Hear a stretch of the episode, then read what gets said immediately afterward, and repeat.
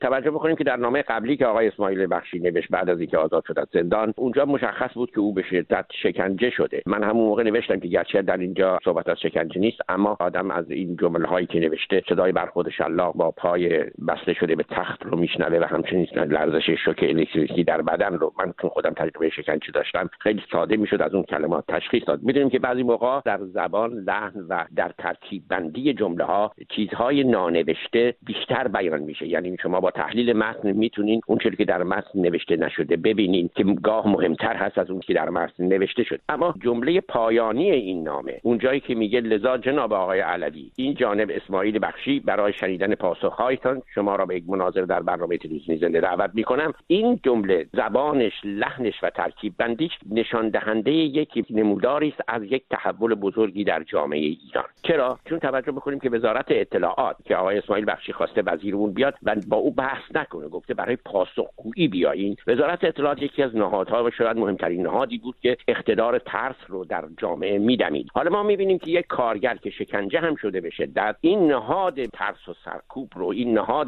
اقتدار ترس رو مستقیم به پرسش میطلبه و از او پاسخگویی میخواد. ما میدونیم که در دهه‌های گذشته اغلب کسانی که نامه نوشتن، اعتراض کردن غیره، از برخورد مستقیم با وزارت اطلاعات پرهیز میکردن. منظورم از اغلب کسانی که به جناح‌های حکومتی وابسته نیستن. آقای سرکویی، یک مسئله دیگه‌ای که در نوشته شما به چشم می‌خوره و شاید باید بهش پرداخت، مسئله دگرگونی بنیادین روانشناسی و شعور جمعی لایه‌های مهمی از مردم ایران شما عنوانش می‌کنید. این جمله اتفاقاً یکی از نشانه‌های همین دگرگونی است که می‌گویم. من نوشتم که از دی‌ماه تا کنون انگار نه یک سال بلکه دهه‌ها پیش رفته. می‌دونیم که وقتی اقتدار ترس در روانشناسی مردم و در شعور جمعی مردم حکومت می‌کنه، مردم تن به اطاعت و تسلیم میدن و شکنجه هم بشن، نمیدن زیر فشار قرار بگیرن، کار چندانی نمی‌کنن. اما از دی‌ماه گذشته دیدیم که لایه‌های گوناگونی از مردم ایران به خیابان‌ها آمدن، اعتصاب کردن، تظاهرات کردن و در این اعتصاب و تظاهرات همونطور که همه گفتن دیگه صحبت از این جناح و اون جناح حکومت نیست. یعنی برای اولین بار در تاریخ ایران بعد از 28 مرداد تا کنون لایه‌های مهمی از مردم ایران تحت هژمونی جناح‌های حکومتی حرکت نکردند، چون در گذشته همیشه اینها دنبال رو دیگران بودن. مثلا از خمینی حمایت کردن، از شاه حمایت کردن، از خاتمی حمایت کردن، از نمی‌دونم احمدی‌نژاد حمایت کردن، از روحانی حمایت کردن، اما از دی‌ماه به بعد مستقل به میدان آمدند. ضعیف‌ترین و فقیرترین و محروم‌ترین لایه‌های جامعه ایران اکنون مستقل برخاستن، خواستار اتحادیه هستند، خواستار سندیکا هستند و در این حال دومین نکته این که خواسته‌های صنفی از بازنشستگان تا کارگران گرفته به سرعت با خواسته‌های سیاسی گره خورده. یعنی اینا به سرعت می‌بینیم که هم شعارهای صنفی میدن، هم شعارهای علیه دیکتاتوری. این دو تحول، یعنی استقلال حرکت‌های سیاسی، اجتماعی، اقتصادی صنفی و